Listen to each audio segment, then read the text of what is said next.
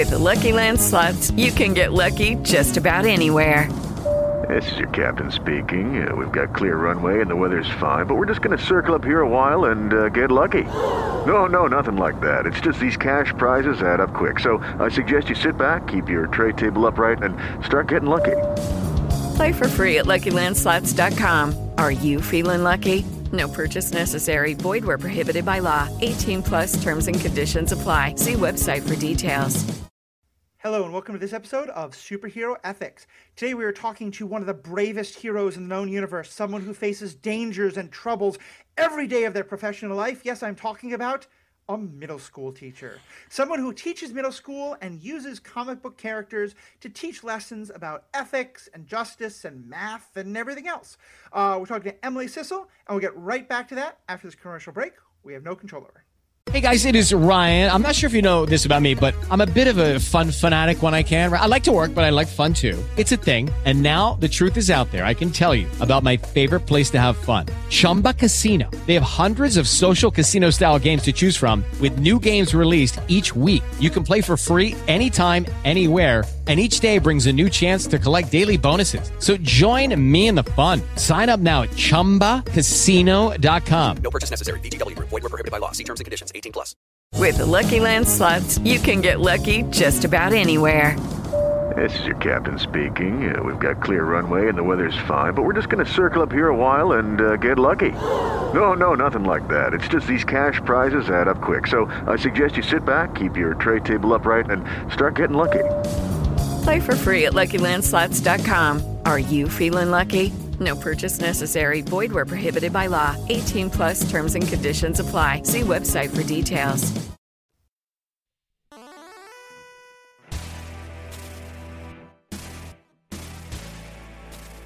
Welcome back. I'm Matthew, your host. Uh, joining me today is longtime Panda fan and uh, uh, middle school teacher Emily Sissel. Emily, I have taught Sunday school to eighth graders, and I've been around 12, 13, 14 year olds. Yeah. How do you teach them every? Do you have like a cape and a shield? I mean, this is superhero work you're doing. How do you do it? I do it the way uh, Carol Danvers completes any mission, and that's with dry sarcasm and Nice. a winning smirk. That that seems like a very useful pop, uh, combination. I think for middle school kids especially. Well, so I'm super excited to have you on here, and just to kind of give some people the backstory. Um, Emily is part of Stranded Panda Network. She's been uh, uh, commenting on our posts and, and liking a lot of the podcasts.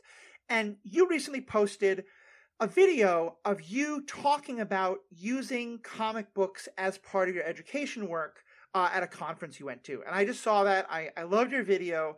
And I thought this is a great topic because, you know, in this podcast, we talk about like the ethical questions in these stories, but it's also fun to talk about kind of the larger conversations. And from what I can tell, it sounds like you're doing kind of something similar, that you're using these stories that your kids already know or or are going to enjoy knowing to teach them. So, to talk a little bit about the kind of how this whole thing started for you. Yeah, so I have been reading comics since I was really, really little. I started with like DC Scooby Doo comics. Um, Nice. And then as I got older, I got into like some Ant Man and Doctor Strange until I like fully, I think, fledged into a whole comic bur- comic book Mhm. nerd and fan and such uh, in high school with uh, when Carol Danvers took on the uh, Captain Marvel shield and going through Okay. all of that. Um, and I kind of like when I went into teaching, I didn't want to have to fight with my students about things um, because constantly teachers are having to fight with them about having side conversations about whatever popular culture is going on or even Right. like talking like sports or whatever it is. And rather than fighting them on that, why don't we actually use the resources being created to help drive the conversations and using, you know, characters they already look up to to help drive Right. those conversations? I, mean, that that makes total sense to me. I kind of wish we'd had that in my own school. Yeah, and it- the thing is, it's just like, especially with middle schoolers, you're const- you constantly feel like you're having to fight them over everything, Mhm. um, and rather than just like fight them, just go with the flow. That seems to make a lot more sense. Um, and I know actually that uh, I just completed a, I just read a Stan Lee biography, and I know one of the things he talked about, and we get into eight million theories about Stan Lee and how much credit he takes for things versus Kirby, and a whole mess of worms there.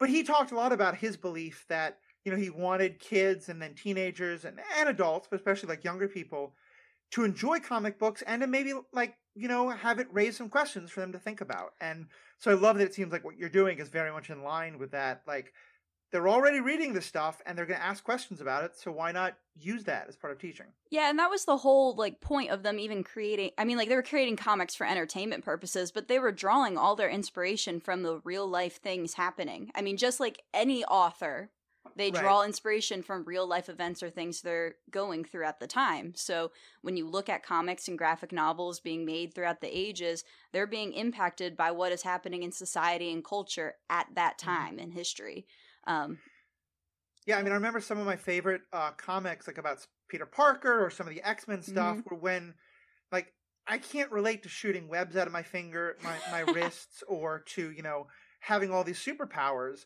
but when they're having the exact same fights with their parents or like you know trying Yeah. to get their high school homework done like i can relate to that and it, it creates a bond that i mean i love batman but i'm no billionaire there's very little you know i can relate to there although you know you know i mean that, there's a whole with all Yeah. stuff yeah but but yeah i think i i love that idea and i love that using that to the kids well and let's kind of just start with so for you with comics uh, you said you started the Scooby Doo ones, which I will remind people who don't like DC Comics. You know, Scooby Doo is part of it. You It like is. I'm You not like- a big DC fan, but I love the Scooby Doo comics. So There you go. There you go. So, so what was it like for you as you started getting into more like like Captain Marvel? uh, Uh, Carol Danvers as Captain Marvel really influenced you. I- I I get the sense that like at some point it wasn't just like fun stories and cool art, but that you were like relating to the questions and some of the ethics stuff. And what was that like for you growing up? yeah, so at the this is gonna get a little serious, y'all. Uh, me going through high school, I was in two sexually abusive and emotionally abusive relationships at separate Mhm. points in high school, as unfortunately most females go through. Right. Um, and so Carol Danvers, back when she was Ms. Marvel, like way back in the day, she actually goes through a point where she gets like sexually harassed and assaulted. Um, and they kind of Mhm. like brushed over that fact in their past. Um, and when they came out with all her comics, they kind of just like weren't afraid to go at it. And so they had her go through all these things and had her go through having to deal with like men trying to bring her down and stuff like that. And when I would read those comics, it was helping me get through that time in my life. Um, Mm. And then after her, all of a sudden, Wilson is coming out writing the new Ms. Marvel, Kamala Khan, and I'm Right. getting to relate on that point. And it just kind of like all of a sudden, I was able to fully relate and immerse myself, and finally start seeing like really empowered women in comics for me. Right. And that that's such a powerful story, and, and thank you for sharing that. I can Yeah. see why that would be. You know, I, I hate that you had to go through that, but as you said, Yep. like that is not an uncommon experience.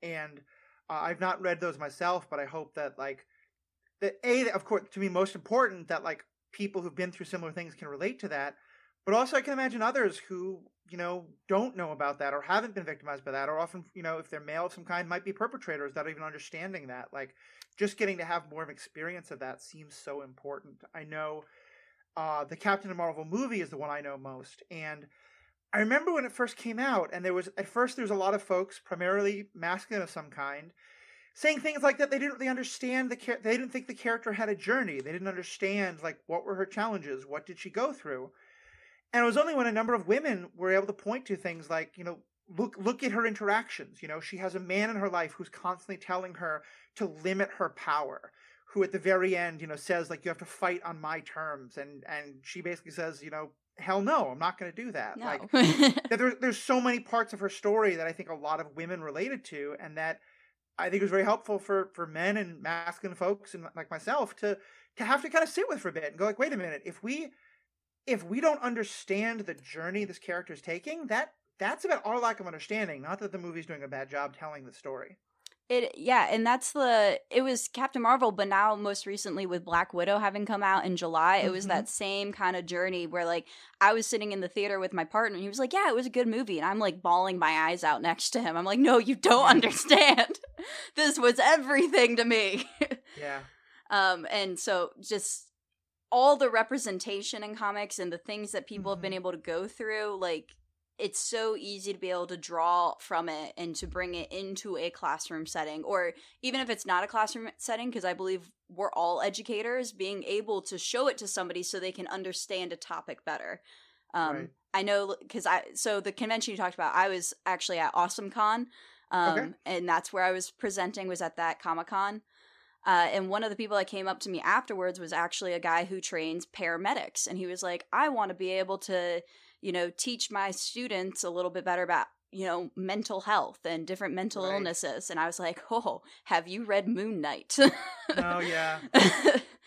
and so we were able to get into a great conversation about other comics that you can draw from that just to teach people about different things Yeah, I think that's so important. I want to hear more in a second about the how that affects the students because I know for me, in previous episodes, I've talked about um, how for me as a queer and a genderqueer person, how important that kind of representation is, and also as a disabled person. And I think, you know, we had a lot of that uh, after WandaVision, after Falcon and the Winter Soldier, people, you know, talking about how important it was to see themselves on screen, a- and then earlier to see themselves on the pages of the comic book, and why that why it both matters so much and why it can be also kind of really hurtful when it's done badly. yeah uh, there were there's so many great discussions to be had in that for sure um sure. So, so what made you then? Um, so you kind of have have this influence your own life. Like when you thought about teaching, were you always kind of wanting to like take the comic book into the classroom? Where did where did that idea start for you? Uh, it did. I did start having the idea of it because I was like, well, people like English classrooms, they'll use like graphic novels and stuff like that, and so I got really curious, and I was like, there's got to be a way that every teacher can use something. Um, and so I ended up like starting literally just googling comics in the classroom, using comics in the classroom and stuff like that. Uh, and a great website, uh, historycomics.net, I believe, and then the Mhm. Facebook group that um, Tim Smith had created. Uh, he is also a history teacher, a high school history teacher, and it was like um, te- it's teaching with comics, I believe it is. And so I ended up just like requesting to join, and like all of a sudden there was like a hundred other educators just like me who are like, "What comics can we use? How can we utilize them?" And then we just started drawing influence, and it really got me critically thinking more while reading comics even Mm. where like I would go back and reread comics and I'd be like, "Oh, I could use this to teach this." Like I just had the thought like a couple weeks ago that I could use Poison Ivy and her story and like parts from the, you know, the animated show um to teach about eco-terrorism. Right. And, like just you I- start like getting those little blips and stuff. I, I'm guessing you mean Batman the Animated Series because I love the Harley Quinn show. I'm trying to think if there was a single 30 second clip you could show to middle school students without I- some offensive term or something like that. I don't think there is. Is there? I haven't tried yet. um Yeah. Animated series seems the safer choice. yeah, I love the Harley Quinn show. Unfortunately, a little vulgar. Yep. That's fair. That yeah, as we we were talking about this before off air, you know that uh, MCU stuff like can work. You know, Netflix, Daredevil, Punisher, Jessica Jones, maybe not so much with No. the, the kids. So and and just to help us understand better, um, since you're middle school, am I right that you're not like a history teacher or an English teacher? You're you're kind of a generalist with these kids. no, no, no, no. For middle school, you you specify I'm a social studies teacher, so I Oh, teach. okay, awesome. I teach seventh grade civics and economics and eighth grade world cultures. Okay, shows you how long it's been since I've been at school. and How idiot I am about it. Uh, so so talk. Okay, so once you decide to go into it, so when you say you use comics in the classroom, what what does that actually mean? What does that look like? Yeah, so sometimes it's literally just putting an image on a board. One of my favorites, um, they come came out with this some years ago of Superman holding iron chains, uh, not even in costume, just a Superman shirt, and he's protecting a group of protesters in the back um, Oh, from nice. like cops. And I this came out like in the midst of the heat of a lot of different big protests happening. Mhm. Um, and so, especially like, with my civics class, when we get talking about the First Amendment, I love just slapping that image on the board and being like, "Let's talk about it. What's happening? What do you see? What Right. colors are being used? What What do you think is happening? How does this relate to our First Amendment freedoms?" uh, Mhm. Sometimes it's me showing a clip um, along with actually reading parts of a comic series, which is what I do with uh, Civil War. So I show them the clips uh, when they're introducing the Accords and the part of the Accords and reading some of the Mhm. Civil War comic. And that gets us talking about government regulation, uh, Right. big business versus small business, federal government versus local government, those conversations. Uh, and sometimes it's full on reading an entire comic series, which is what I do with the Vote Loki series, um, and what I'm going to do this year with Ms. Marvel's uh, No Normal, that first issue by Wilson.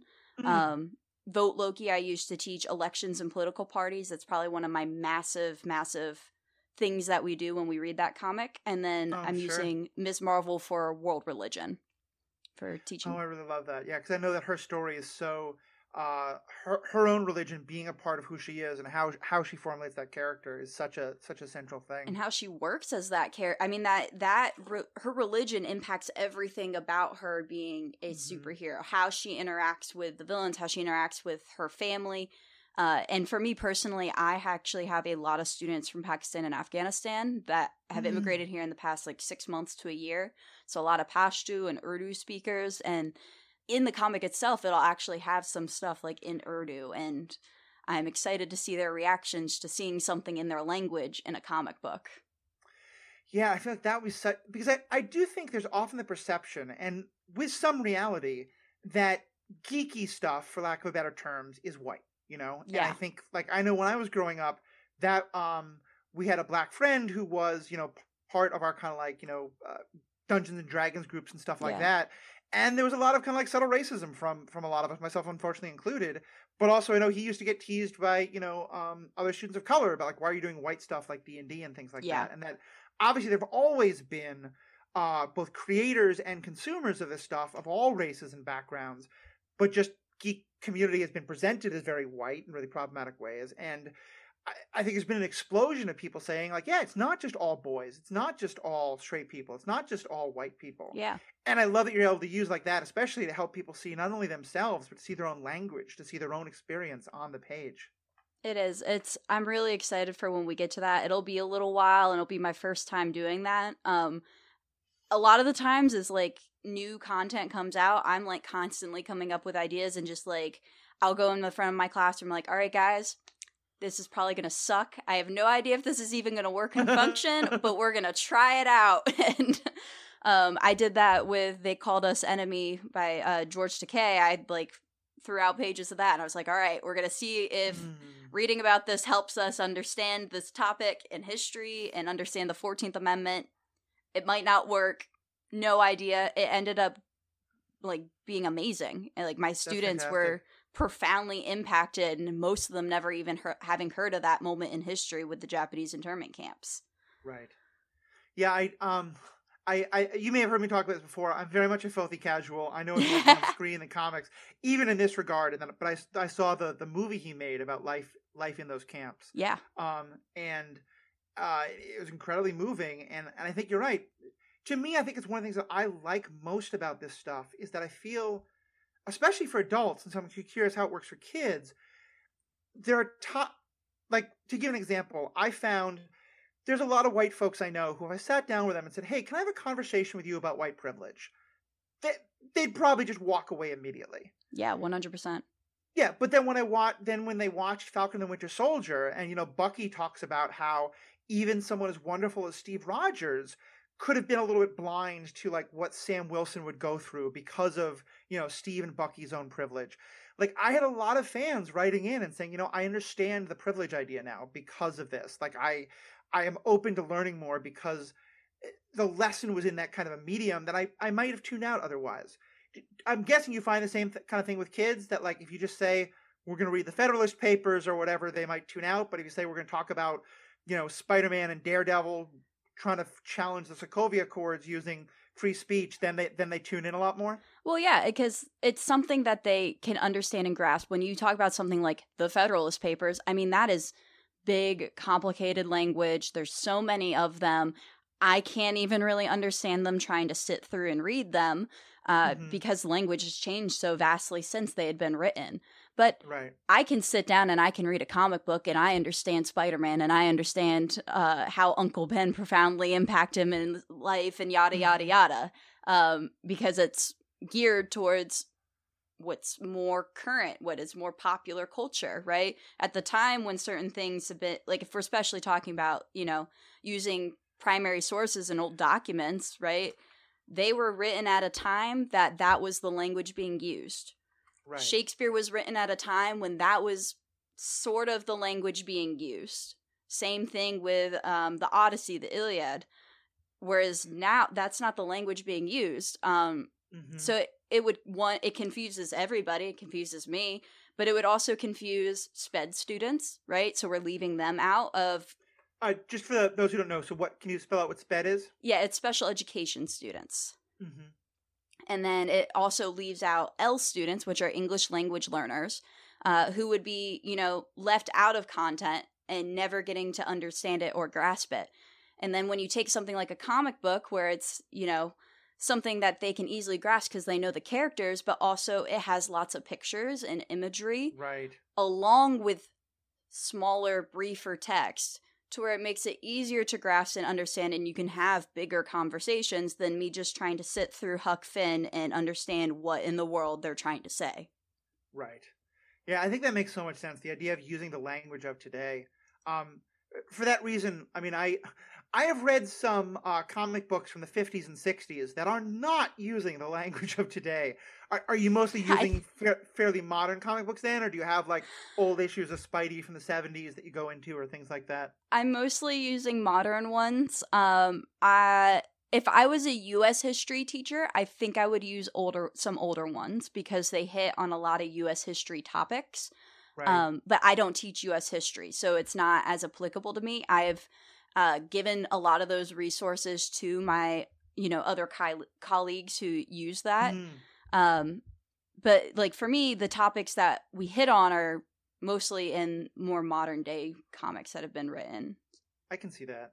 I, I can easily imagine, you know, for a history teacher, if you wanted to teach about the 50s and McCarthyism and like the the degree of like just think about the children's censorship, just diving into the the comics code authority, you know, and all that kind of stuff about the censorship of comics, Oh, yeah. self censorship could be a great lesson for that. Yeah, you can get into so much with that, and it's it's great use for uh, because these are all primary sources. These, these were written in the day. This could be considered a pri- I know a comic book a primary source. Mind boggling, but it is, and Yeah, for sure. it's super cool that you would be able to use that. Um, it's just not quite topics that I've taught yet, but I know people who have used Right. them. I mean, I love that where you brought up things like you know Shakespeare or the Iliad, or because I think today we think of that as very sort of highfalutin back in the day, and forget that that you know those things, Sophocles and Euripides were the pop culture of the day. You know, they, They were, the comic books of the day. They sat around a campfire and told the story over and over again. That was the birth of the Iliad and the Odyssey, and the same with the philosophical tellings of Socrates and Plato. Like they literally like just sat around and talked about it, the way we just sit around and talk about comics. Yeah, and debate and argue Yep. and all that kind of good stuff. Um, so what kind of response do you get from like the school administrators, from teach, from parents? Did you have any kind of pushback, or is this something people are just like, "Oh, thank God, my kid is reading. This is great." I am very lucky in that I teach in a very liberal school district. So I teach Mm. at Fred- in Fredericksburg City Public Schools um, for Walker Grant Middle School. Shout out to all those people if you ever listen to this. um, and they're very liberal. Like when BLM protests and stuff like that started happening, our school board kind of walked out and they were like, "Black Lives Matter," and they were like, "Done That's and done." fantastic. It's so they they're incredibly liberal. So when I come up to them and I'm like, I have this great idea, they're like, you know what, Emily, just go for it. And I'm like, perfect, because I wasn't sure if you were actually going to be totally sold on the fact that I'm going to use Loki to teach about political parties. But all right, Yeah. I Um, love that. And it so they've kind of just given me like a lot of free rein to be able to do this. But I have had to fight for uh getting just money to be able to buy like class sets of books and stuff like that. And Mhm. so I can see that. I gave what I did was I put together my lesson plans, um, and I took the research because there's plenty of you know journals and research done on the use Mhm. of comic books and how how it helps literacy and such. And I kind of like compiled that together, and I was like, "Here you go. Please spend money on me." Um, and luckily they did the first time. I'm hoping we hear back about the second time, getting some more class sets of things. Uh huh. Uh, so it's a, it can definitely be a fight, and the thing is like if you're an educator, you're really used to fighting Yeah. everybody for your students, for funding, for getting a pay raise, for everything. And it's just like anything in life. If you put together, you know, just like T'Challa in the What If episode, spoiler if you haven't seen it, you know, a good conversation can solve most things. Yeah. Uh, and so putting together those resources and being like, hey, you weren't willing to go out and do the research, but right here I put it, I laid it all out for you. This is why I want to do this. Just give me a chance. If it fails, it fails, and that's okay because th- it happens. Like half the Yeah. year is a failure for the most part with things that you try. Um, Mhm. and when it comes to parents, um, again, it's just kind of toeing that fine line of uh, not insulting them and being like, your kid is finally Right. reading. Please just let them read a comic book. And yeah. g- again, giving them that same research and just talking to them and hearing them out. Um, Mhm. I haven't had too much in terms of parents being like, why is my child reading a comic? Uh, usually I can just go, I'm a teacher, it's for education. And they are like, cool. and then walk away. That's better. I I know you said you, you're often in contact with other people doing this and other all around the country or even around the world. Have you heard from other colleagues in, in not so liberal areas who have had a lot more pushback, or does this? it- It's sort of kind of a question of like you know, how much market penetration we now have. Like, it's pretty much most of the most people are kind of on board now with that. This is a legitimate form of, of literature, or have, have you heard from others who get a lot more pushback? I think it's a legitimate form of literature now for people. Yeah. Um, and I think I think what we can really thank for that are things like Classics Illustrated that made like classics like Romeo and Juliet and such Oh, into I graphic those, yeah. into graphic novels and I think we can thank those and those graphic novels for making that happen for Maus and Persepolis all of those Yeah. um because if it wouldn't if it hadn't been for them and English teachers being able to use them especially with those sped and ELL students Mm-hmm. uh we never would have been able to keep expanding and being like hey look at all these other resources the single issue of Spider-Man teaches this topic Yeah, I remember I was in high school when Maus came out. Uh, for those who don't know, it was this incredibly powerful graphic novel um, that was about the Holocaust. It was about people in concentration camps, but it was the the main characters were mice, and the Nazis were presented as cats. If I I, I'm- I haven't seen it in 30 years, but that's my memory of it. Um, and I remember I, I was able to take this course, but someone taught a history of the Holocaust using that as one of the main primary texts. And I was just so not I guess it's not technically a primary text in that regard, but um, I was just so blown away by that. Like just the very thought of that blew my mind, and so I I love that that has kind of helped lead to this much larger use of the medium. Maus was groundbreaking, like absolutely groundbreaking for using graphic novels in the classroom, specifically in a social studies and history classroom. Um, so like between that and Star Wars, using Darth Vader and stuff like that to talk about like the Nazis, there's a great comparison of like Darth Vader's speech that you can put side by side with uh, Hitler's speech that like matches up way too closely for comfort. Um, and like between between those two, that like blew up the world of graphic novels and comics in education. Oh, I'm sure. Yeah, that sounds like such a powerful thing, and I'm, I'm so glad you're getting that. And, and in terms of the kids, I mean, are you finding that just everyone who's in seventh grade has seen some Marvel movie or has some familiarity? Do you have some students who this is not their thing at all, and either they're confused or maybe they're not as interested, or is it just pretty? Uni- is this kind of the universal thing for kids these days? Yeah, it's so it's the key word here is differentiation. Um, Mm. because you are always going to have some students who are not on board for it, right? Not every student is a sports person, not every student's an anime and manga, not every student is a comics and Marvel. Uh, and so there are going to be some students that are like, yeah, this is not my thing, but I'm going to read it and I'm going to get the information I need from it. And I've actually gotten some people that after they have read Vote Loki and we've dissected and gone through all this and they created their project at the end, they're like, Mhm. I think I actually kind of like Marvel a lot more. Um, like they never truly gave it a shot. And then, so the key with it is like, you can't just only do one thing Right. you have to make a variety of things. Um, it's the same way, like when you're teaching, you have to make sure some things are for the auditory learners, the visual learners, the kinetic. Like you have to make everything because it's the best way for people to fully and grasp a concept. And I love hearing that because I'll say like, I joke about being a dirty, dirty casual and all that kind of thing, but in large part it's because I'm not a visual learner in the slightest, and I have Um, I've gotten through some comic books and been able to enjoy them, but I'm not a person who looks like I went to Paris and saw the Mona Lisa and didn't get it. Like I just I most visual things I don't understand what people see in it. And so most of the time when I read comic books, I need someone to actually tell me like what is happening in the art. You know, Eh, do you get stu- I, I'm guessing that you do have you had had some students who are much more into the visual side and some students who are much more about the words and the the artistry like kind of leaves them cold or they have trouble reading and are you kind of adjusting to all those different kind of learning styles Yeah, I mean, and you're gonna. What's cool about this is that as you're reading it, I mean, one of the best things you can do if you're not reading it as a whole class and doing things called readers theater, that's where each kid Uh-huh. gets a character to read their lines. You should put them in small groups um, because people are going to get different things out of it, and a discussion needs to be had while you're reading it. Like as Oh, annoying love as it was in middle school and high school, having your teacher now let's discuss this chapter now that we've read Right. it it's important because it helps you actually fully grasp everything that was happening. I mean, there are times that a kid points something out and I'm like, I never even noticed that. yeah That's a great point. Or I like my interpretation is totally off from their interpretation.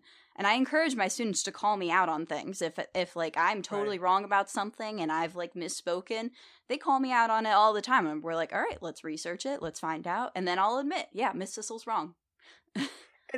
i love that because i think to me that's one of the most important parts of the whole representation question is that and not just that you know your your background or whatever kind of thing it is your sexuality your race your gender there's so much more that will affect your how you read things but those Mhm. things certainly are very true and i think it always does me so much benefit to hear how do voices other than my own see this you know like we're talking with captain marvel like people relating to it that that others might totally miss or um like i know for me there's a lot of times where a disabled person I am very critical of disabled characters in media that you know my able-bodied friends think are great representation because like I see things that they don't, you know. yeah, Um, definitely. And so it just sounds like yeah, having the students be able to not just hear it from you, but be able to talk to each other from all their different backgrounds just seems like it's such a great learning opportunity. Definitely. Like when talking about like when we get to like West African and East African culture and stuff like that, I like Mm. to throw up some stuff from like Wakanda because they use actual like na- native African tribe languages and the clothing, the food, all of that type of stuff. Uh, Mm. and like every time I see it, there's always an African American student in my classroom. Some of them are just actually African. I have several students like from Ghana and Ethiopia and stuff, and they Oh, like wow. Point stuff up or even my partner he's half black half white he'll point stuff out that like i never noticed and i would never notice because i am white um right. and so just being able to have those discussions and making sure that you are keeping a controlled you know safe setting where we can have those discussions with each other and know Right. what it like how those discussions are supposed to look like um Well, and so that that would be another question of mine. Um, and I'm afraid that what you're about to tell me is that 13 year olds are more mature than a lot of people online. But we'll, we'll ask the question. Um, you know, in most fan communities, and, even like in our Stranded Panda community, we're a lot better about this than others. But even there, we've had some problems. Superheroes and Star Wars and things like that tend to generate fairly strong opinions. Yes. And those discussions can get fairly toxic fairly fast especially when it's about like oh you don't see this because of your gender or your you know or, or or just like you know like i i you know the the kind of idiots who don't like captain marvel because they you know she doesn't have like the curves they want out of a Mar- Yeah. comic book character whatever it is.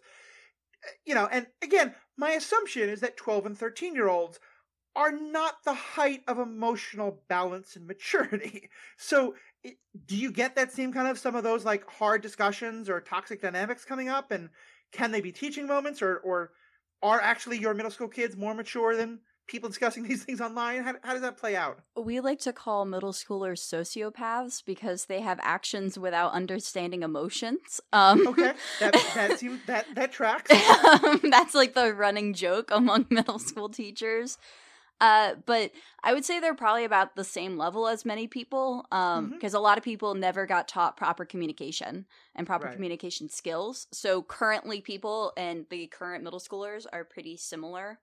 Uh, the way that I have gone about this and I've found to be fairly effective is we do in class debate warm ups. It's not every day, uh, probably like two to three times a week. Um, they'll come in and they'll see something like uh, currently the one on my board is Pennywise versus Joker. You go to whichever Mm. side of the room that you stand on. Um, and sometimes I'll just pose like an actual question. You know, the verses, it could be a lot of different things you can think of. Are we thinking Right. like, you know, personality, who would win in a fight? Team Uh, Tony versus Team Cap kind of things. Yeah, that was like day one. I had that one up on the board, I think. But I put them on, they go on either side of the room. They pick one person to represent them. It's a different person every time. And they have three minutes to help that person come up with a 45 second argument about why they are better or why they would win or why their opinion is over the other. Oh, I love that. Everybody sits down. I have debate stands that say AF and neg, which are affirmative and Mhm. negative for yes or no. Uh, and they stand behind them. They have their 45 seconds. We all do great accla- applause for them. And we preface it every single time before we vote as a whole as a class that it's the person who gave the best argument, not your opinion. Um, Mm. and then we vote as a class yay or nay for whoever um, and then there are if a- no if ands or buts about it we voted and that's how it works I I love that because I think to me that kind of discourse is fantastic. And what I see online a lot, I certainly probably participated in it too much uh, to be proud of, is the like you know no Star Wars is better. It just is. You're dumb if you think like that kind of nonsense. Yeah. And teaching the kids that it's not enough just to have a strong opinion. But that they have to be able to defend. I mean, not that they have, you know what I mean. Like, yeah but but that that the ability to explain explain an argument in a cogent way it is that's not just invective is that seems so powerful and then it's respecting the fact that we all have a right to our own opinions um, Mm. which is like one of the main civic responsibilities about being a citizen of the united states is that we all respect that we all have a say in things right Um, and so I do it with really lighthearted, silly things. I'll do like Mhm. waffles versus pancakes, all kinds of stuff. Um, until we start getting more into the nitty gritty. So we're gonna keep doing more lighthearted, silly things probably through September. Um, because after September, like towards the end of September, we get into elections and political parties, which is where it really starts to cause discourse um, Oh, sure. with things. Uh, and so we do these lighthearted ways to learn rules of debate, how we interact with each other. That way, when we get to serious topics, we can truly research them and think about them. I love that because it seems like you're probably not only you're teaching them the skills but you're teaching them to become comfortable disagreeing with each other where i feel like you're probably building up levels of mutual respect among the kids It is, you know yeah. so that now when they're disagreeing about harder topics you, you've established some degree of like i respect you even if i disagree with you There's also like you you it actually forms a better bond among students that might not mm-hmm. have things normally in common. They're like, "Oh, you're a Superman fan? I'm also a Superman fan. You see my loser friend over there that's a Batman fan? I can't believe he went to that side of the room." Um, Yeah. and it, then they also have to learn how to put together, you know, an eloquent argument, and then they also have to publicly speak it in front of the whole class. And I've just seen Mm. so many students that like when they get a topic that they're really passionate about, all of a sudden the one kid you don't think is ever going to volunteer is like, I'm speaking. That's fantastic. That's fantastic. And so, and on that level, uh, you know, in terms of how the kids respond, again, I think, I think the stereotype has been very much broken down, but still holds a lot that comic books are for boys. Um, Yeah. Do you see? Is it is it uh, in terms of who is and who isn't interested? Is it pretty even across gen? You know, not just those two genders, the many different kind of gender identities kids might have. Yeah. Are, are there other kind of demographic groups where you see that like it is kind of splitting, or is it just really cutting across everybody? I gotta tell you, I have a lot of females that are so into Marvel and comics, and like, That's fantastic. I love geeking out with them so hard about all of this. Um, just as a female who grew up, you know, being the total band geek and nerd that like still can struggle to make friends, like real Mhm. genuine friends in life. Um, it's so cool to see so many females into that.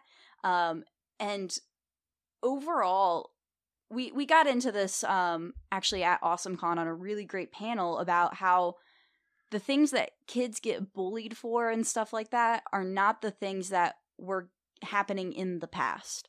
So Yeah. like liking Naruto and liking, you know, video games and comics and all of these things, that's not what somebody gets bullied for anymore. That is like a talking Right. point that everybody loves. Really, what it is is much deeper and more rooted in where it's more, unfortunately, of being race, ethnicity, religion, all the Mm-hmm. more deeper things. But like the general pop culture stuff really isn't something that people bully or argue over. Instead, it's like Yeah. this point that everybody loves and gets so excited and passionate about.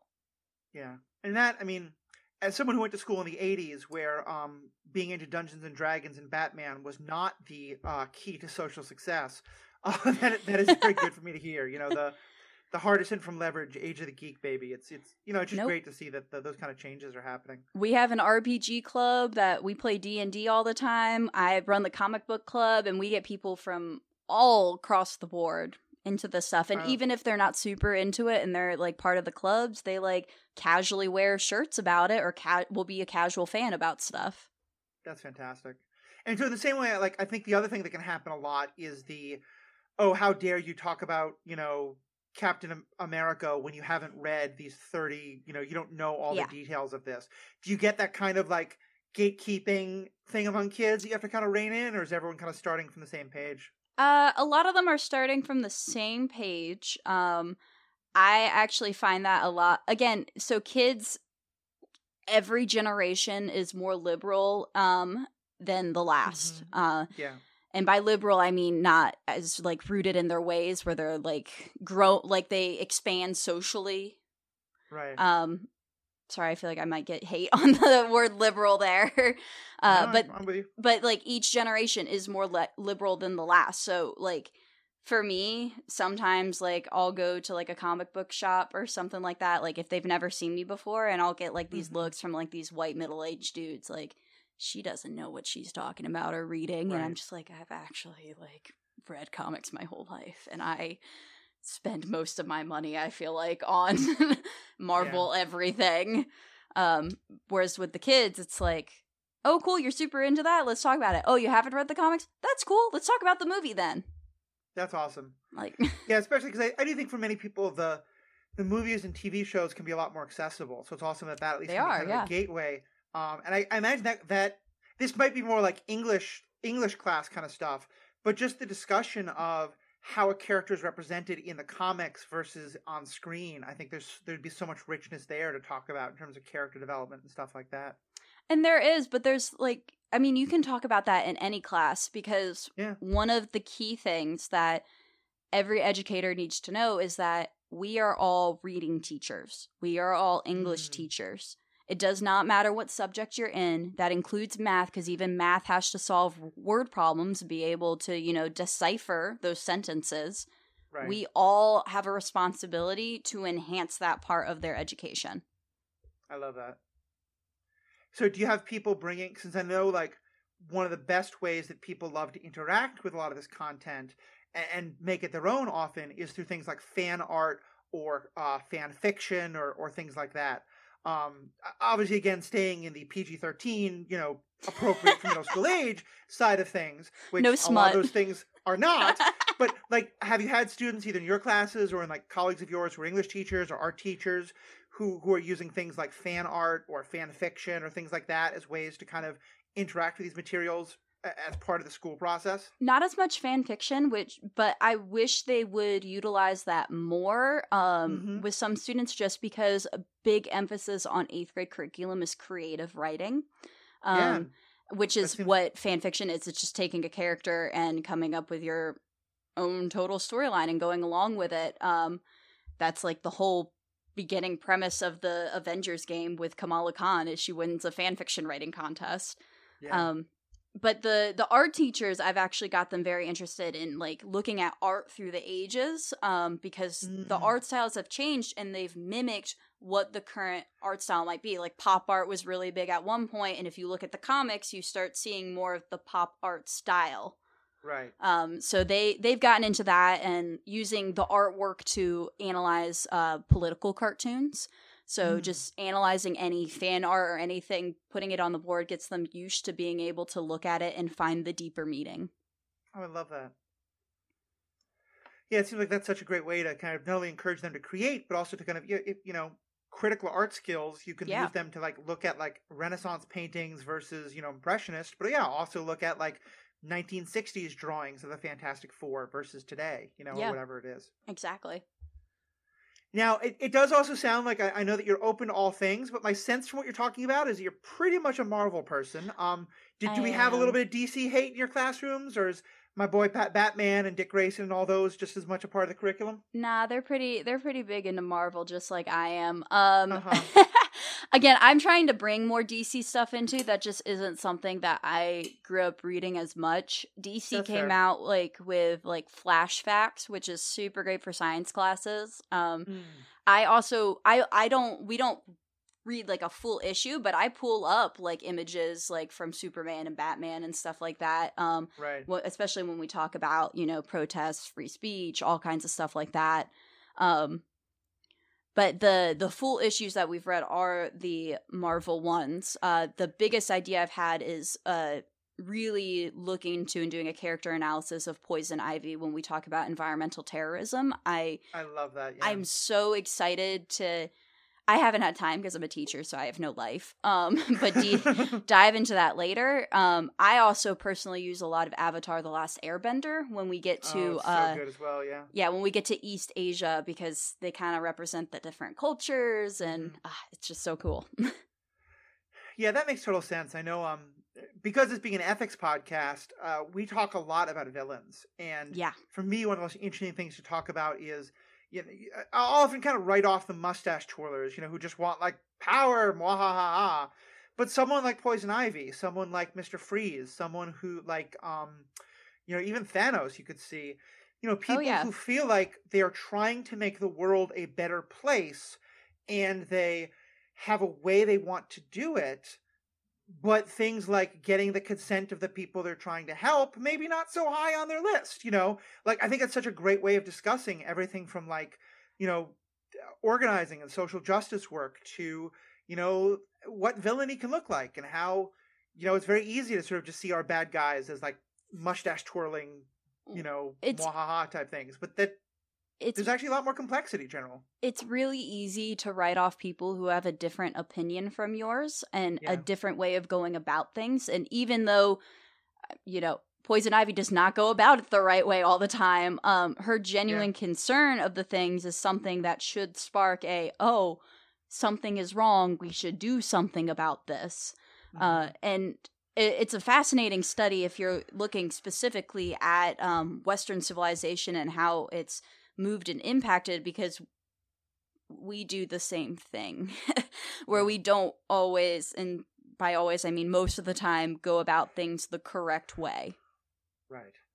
Yeah, I mean, I think there's like I've always been the sort who's like, is Magneto really a villain? Was Killmonger that wrong? You know, like they might have had some good points. no they that's I- the whole ish that's the whole thing with killmonger and the whole point of the movie was that he wasn't wrong like yeah, and T'Challa says he's like he was not wrong, but we need to go about it the way Nakia is saying we need to go about it. Um, Right. and it's the same way. Like, I mean, Loki is my favorite anti-hero of all Okay. time for so many. I mean, I grew up reading a lot of Norse myths um, in Mm-hmm. books and stuff like that. And then when I discovered it was a comic book character, I lost everything. Uh, and then Sure. when Hiddleston got casted, I lost everything again because I'd seen him in Shakespeare stuff in high school, um, and like Oh, before wow. that. And so he was already my favorite actor at the time, and I was like, no way. oh, that's so perfect. Um, and so seeing, like, looking at characters like that and looking at characters like Thanos, the movies don't give Thanos nearly enough, you know, credit and character development. It feels like he's Mhm. just put in spurts and then they kind of make him seem like a mustache twirler when, Yeah. like, I mean, he, comic book wise, he has so many storylines, especially in Eternals comics. oh yeah, there's a podcast that I'm going to be part of, um, uh, starting in October called the Marvel Movie Minute. It's not a panda podcast, but it's related. We're going to get some pandas on as guests. I think I've seen it on Twitter. Yeah, you probably have. It goes into like very deep. Like there's an episode about each minute of a pod of a movie, and we're gonna go into Thor. And one thing I've been really enjoying with it is that we're talking about looking at all like the like yes, I can't relate to being a god. I can't relate to controlling thunder, but I can relate to like worrying if my father loves me more than my sibling, you know? Yeah. And I'm loving that when you really look at it and look at the subtle side of it, so much of that movie is about Loki, you know, growing up in the shadow of his brother and that the you know, the resentments he feels are very understandable, even if you don't like the and, and especially, I mean, to me, one of my favorite ways to now read back into that movie is, you know, so much of that movie is about Loki thinking he will please his father by going off and conquering the the frost giants and things like that. In his mind, this all makes sense. He's like, "This is Right. what you did back in the day. I'm just trying to make you finally love me." right? And that's the thing is like when you watch the first Thor movie, you're like, Loki, why would you think that?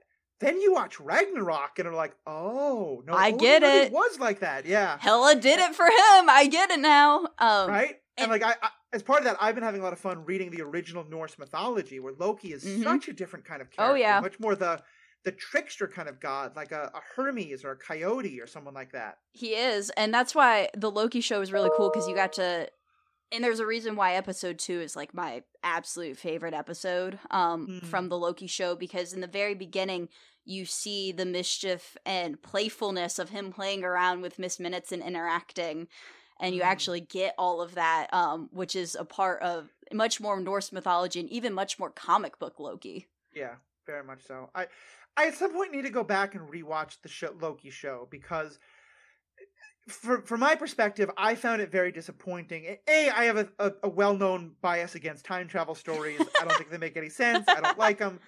But also, I I felt like I I was going to get uh, gender queer representation and bisexual representation, and they were so. It's a whole other discussion. but no, I- were- such a bad job of that. I that it felt the same way. Yeah. Um, it's it's something that um is supposed to be explored in season two. Luckily, a lot more. Um, I'll look forward to that. I'll look I, forward to that. I believe the the director was it Kate Herron. I think it was Kate Herron who, di- who directed that one.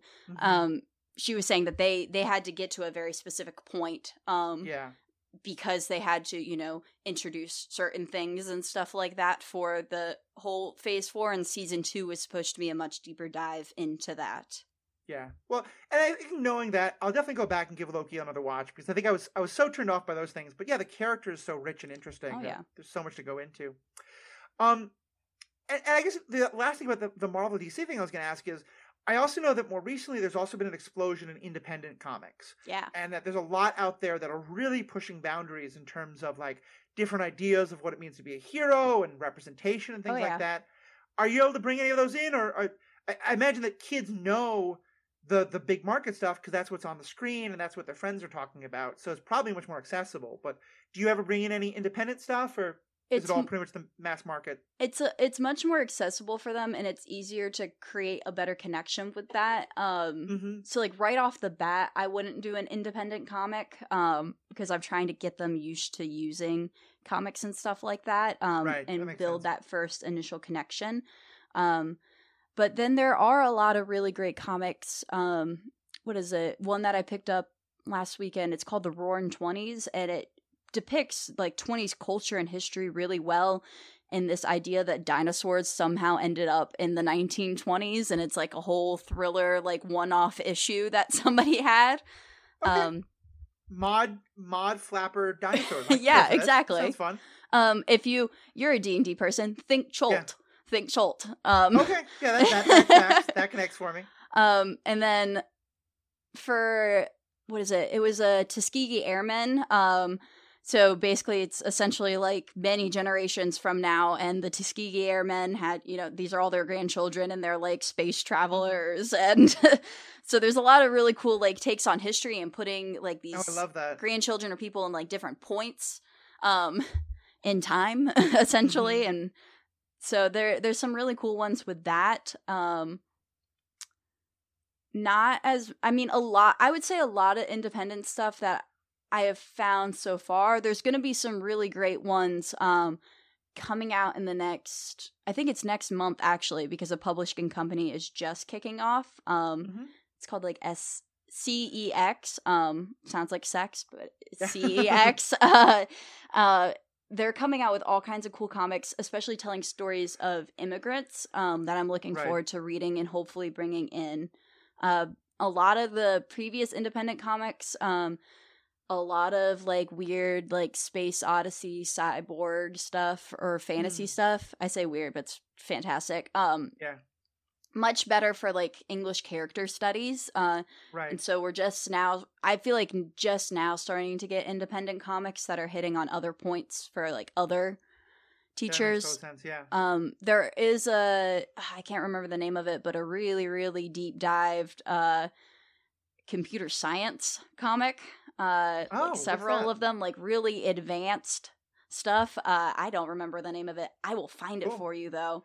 It's yeah, supposed to be really cool. My uh, uh, my day job is is working with a a group that helps teachers use computer science more in the classroom. So yeah, that would be a wonderful crossover. I'll look into that. Yeah, it was uh one of my friends. He came to the panel I was running, and he he had pointed out because he's a he's getting like his master's in computer science, and he discovered this, and I was like, That's fantastic. I was like, I'm not a computer science person, but I'll push it along to anybody I know of. yeah, definitely. I'll I'll look into that.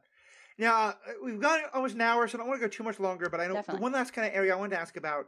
You mentioned that um, there's a particular way you can use these with uh, English language learner, English language learning students. Yeah. Um, so talk more about that. I mean, like, are you talking about like, are there sort of like translations of some of these comics in other languages, or it's more because of like you can use this as help teaching language, or how does that how does that work? so the key with English language learners is that yes, you want to use some of their original language to help them learn the language, but Mhm. um, there's a lot of research showing that the best way to learn a language is through full immersion, which is what Right. uh, we go by with our English language learners. Um, so I teach a lot of the collaborative ELL classes where I have um, students who already speak English and then ones who like right.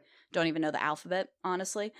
Uh, and so the combination of the pictures and then seeing the words with the actions in the pictures, as well as there are a lot of cool comics like the Ms. Marvel having Urdu in it, um, as well as like Reptile and America Chavez that have Spanish in it. Like it's it's a Mm. lot of Spanglish, honestly, in those books. And Yeah. if you don't know Spanish, some of it you struggle to read.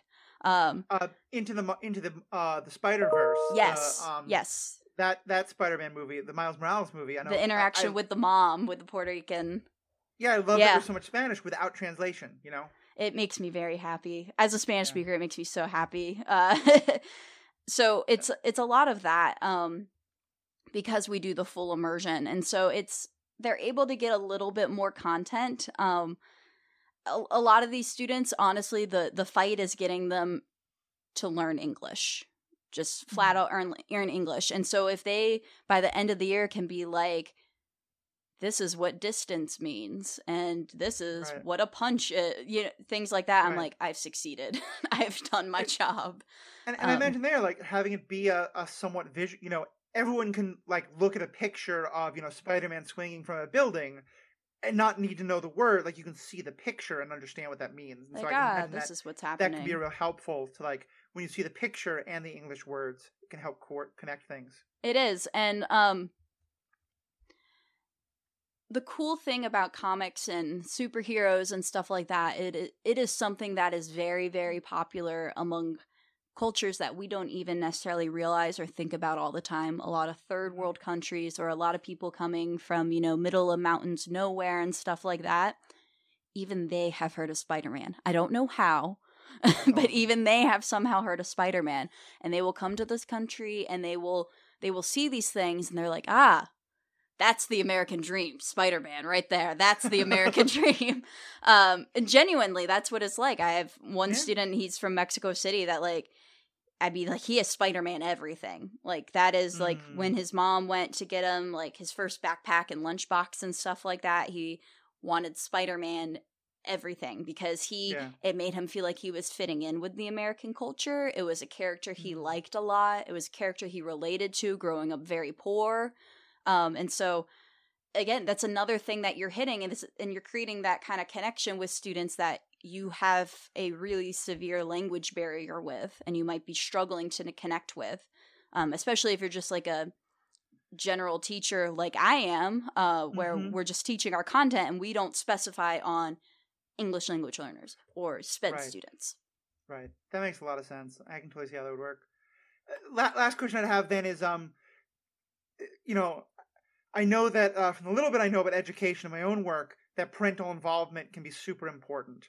And uh, you know, if I'm doing my math right, it sounds most middle school students are probably the child children of Gen X or even millennials who are very much the target audience for all the MCU stuff. Do, do you get a lot of cases where the kids are like their parents know this stuff and the parents are getting super excited that now the kids are Oh, asking man. about the the stories that they love? The number of parents that I get um, feedback from of them asking if they could be in my classroom is insane. I had a, I had one student that he would be on, um, and I'm gonna call him John. That's not actually his name. Uh-huh. Uh, he would be on. Last year, he was completely virtual. Um, I had like a Mhm. combination of in person and virtual. He would be like in the kitchen doing his work, and his mom was like a photojournalist and stuff like that. And we would be talking about all of this stuff and relate it to like all of these superhero things and stuff like that Mhm. and I would ask a question, and instead of my students answering the question, she would answer the question, and he would be unmuted, and I would have to be like, "I'm sorry, ma'am, come on, like give John a chance, let him answer the question, not you. You're not in school anymore." I, I I can understand it though. You know, I mean, Um, it's, it's I can see where that hunger comes from. That's fantastic. though, because I imagine when they're not taking over, the parents are probably very supportive and like help the kids learn about this stuff. no, yeah, and when they come in like for parent teacher conferences or the beginning of the school year for orientation and stuff, and they because my it's not just like the that I use class like comics in the classroom. I also, I mean, like I have the imagery of them everywhere. Mhm. I have a massive Ms. Marvel cardboard cutout in my room, along with my Ruth Bader Ginsburg cardboard cutout. I, I have like you know the LED lights with you know different you know like superhero pictures and stuff like that. And my comic books are everywhere, and so like you walk in and it's like ah, I feel like I went back home. Um, I love that. And so like parents will come in and they get like they're like so excited. They're like, "Yes." Yeah. No, I can totally see it. I mean, I have had, um, you know, my parents' generation. I, I I'm Gen X myself, and my parents were boom or even like pre-boomers, and even just talking to my father, who grew up with some of these comics and didn't, you know, you know, he grew up when comics were things that like seven and eight year olds read. So he stopped once he got even to middle school. But even hearing his stories about how important these were, um, you know, has been such an interesting experience. So I love that it's something that kids can appreciate with their parents when that's the case. Either, yeah, you know, because their parents loved it, or because they're the ones introducing it to their parents. It know? is, So- and like with um, especially like with Disney Plus and stuff like that, like they're going home and they're watching, you know, like WandaVision together as a family, Right. uh, and stuff like that, and so they're they're creating like a lot of really great connections. Um, one of the big ones was I had one student, you know, we read Vote Loki, and they didn't do a lot with President Loki, which severely disappointed me because Vote Loki is my favorite comic line of all time. Um, but even just seeing President Loki, a bunch of my students came back to me after the summer and they were like, I like screamed with joy, pointing it to my parents, going, I read that. And the Oh, parents that's so being like, okay. that makes sense. That makes sense. Well, this has been fantastic. Thank you, Emily, so much for being a part of this. Is there any other kind of last things that we didn't get to touch on, or points or questions you wanted to bring up? Uh, so the big thing, just like if you're an educator, I like to go over like great ways to use comics. So Mm. readers theater, where they each get like a different character and they read it out loud. Um, acting out comic scenes. Uh, one of my favorites is they actually interview one of the characters. So with Vote Loki, uh, they I have them pair up, and one person is a uh, journalist from the Daily Bugle, and then the other person's Loki, and they have to interview Loki Oh, I would love that. um, making a TV or movie commercial out of it, actually creating your own comic strips and your own comic books. There's a really great Nice. website called storyboardthat.com, or even just doing it by hand, um, using them as analysis for primary and secondary sources, the in class debates and discussions we talked about, throwing up imagery for class warm ups, and political cartoon analysis are some of the biggest ways. That's fantastic. Well, and thank you so much for this. And in the show notes, I'm going to make sure we list all the different websites you've mentioned, the Facebook groups and stuff like that. Uh, Emily, though, for people who want to find out more about what you're up to in terms of like places you're writing about this or when you're presenting and stuff, uh, is there social media you want to share that people can follow? Yeah, so join the Stranded Panda Network, of course. I am Definitely an important thing. all over it. I've been listening to them since like their first thing with Guardians. Um, I'm all over there. And then for Instagram and Twitter, it's at Emily or Lou. So that's E M I L Y O R L O U. Um, Twitter is mostly me retweeting uh soccer stats and political things if I'm being completely and and Marvel things. So those three things I'm retweeting. Uh I'm Mhm. much more active on Instagram, I feel like, as well as Facebook. Um but honestly, like if you guys have like questions, you can email me. It's e sissel c i s s e l l at cityschools.com. Um, if you literally just look up my first and last name, you'll easily find me. Um, Awesome. because of my school and stuff like that. And you can even give the school a call because I have my own landline in there and it's oh, 540-372-1145 extension 2227. Um because I, I I find it's much easier to just do like a phone conversation if you really Yeah. have deep-ended questions. So, lots of ways to contact me about this topic. Well, and that's fantastic. I hope for educators that this is super important. I also know we're all we've done a couple of episodes now about being the you know a, a parent and a geek and how do you introduce Yeah. your kids to this and how do you choose what content. I think a lot of what you had to say there has been so been so helpful. And so um, definitely reach out directly to Emily. But of course, also if you want to um, kind of bring up feedback or thoughts in terms of if you're a teacher or a parent who's been uh, using this stuff in these ways, if you uh, are just someone who's interested and wants to know more or wants to share a different perspective or tell me how completely wrong I was in terms of the questions we asked. Of course, we're always open to feedback there too. You can find us at uh, the Ethical Panda on. Uh, you can search for the Ethical Panda on both Twitter or Facebook. Uh, or TikTok. I have somehow decided that I'm too old for Instagram, but I can TikTok? you know, it's been fun. It's about one third me talking about uh, uh, comic book and MCU and DC stuff. One third is me talking about political stuff and religious stuff, and one third is me doing fun things in my wheelchair. So you know, it's a fun little mix. Um, the wheelchair dances tend to get the most attention, but hey, cool. You know, come I'm to wheelchair sure. dances. Stay for the uh, pictures of great food and uh, and the fun political discussions. So uh, there are all these ways. You can also just email us at theethicalpanda at gmail.com. And of course, please check out this podcast, my other podcast, Star Wars Universe Podcast, and all the other great podcasts on the Stranded Panda Network. You can find those all at strandedpanda.com. There's great discussions there about the MCU, about Star Trek, uh, deep dives into everything from the Fast and the Furious movies to the Godzilla movies to if geeks are talking about it, we're probably covering it there. Uh, Matt Carroll and I have just restarted our coverage of the Orville, which is going to go out on, um, uh, I believe, the Pandavision podcast. We're still trying to figure that out. But between Pandavision, Bingers Assemble, MCU Cast, Animation Deliberation, which does great stuff on animated content, of which there's a great amount of stuff for all ages, especially, but also you know for adults as well. Lots of great content. Check it all out. Check out theethicalpanda.com and strandedpanda.com. Please give us a review if you really like this podcast. Let us know what you thought, and most importantly, have a great day.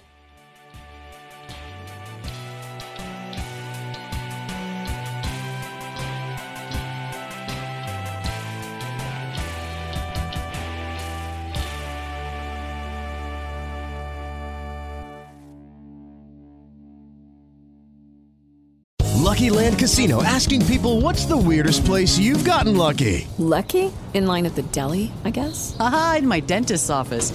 More than once, actually. Do I have to say? Yes, you do. In the car before my kids' PTA meeting. Really? Yes. Excuse me, what's the weirdest place you've gotten lucky? I never win and tell. Well, there you have it. You can get lucky anywhere playing at LuckyLandSlots.com. Play for free right now. Are you feeling lucky? No purchase necessary. Void where prohibited by law. 18 plus. Terms and conditions apply. See website for details.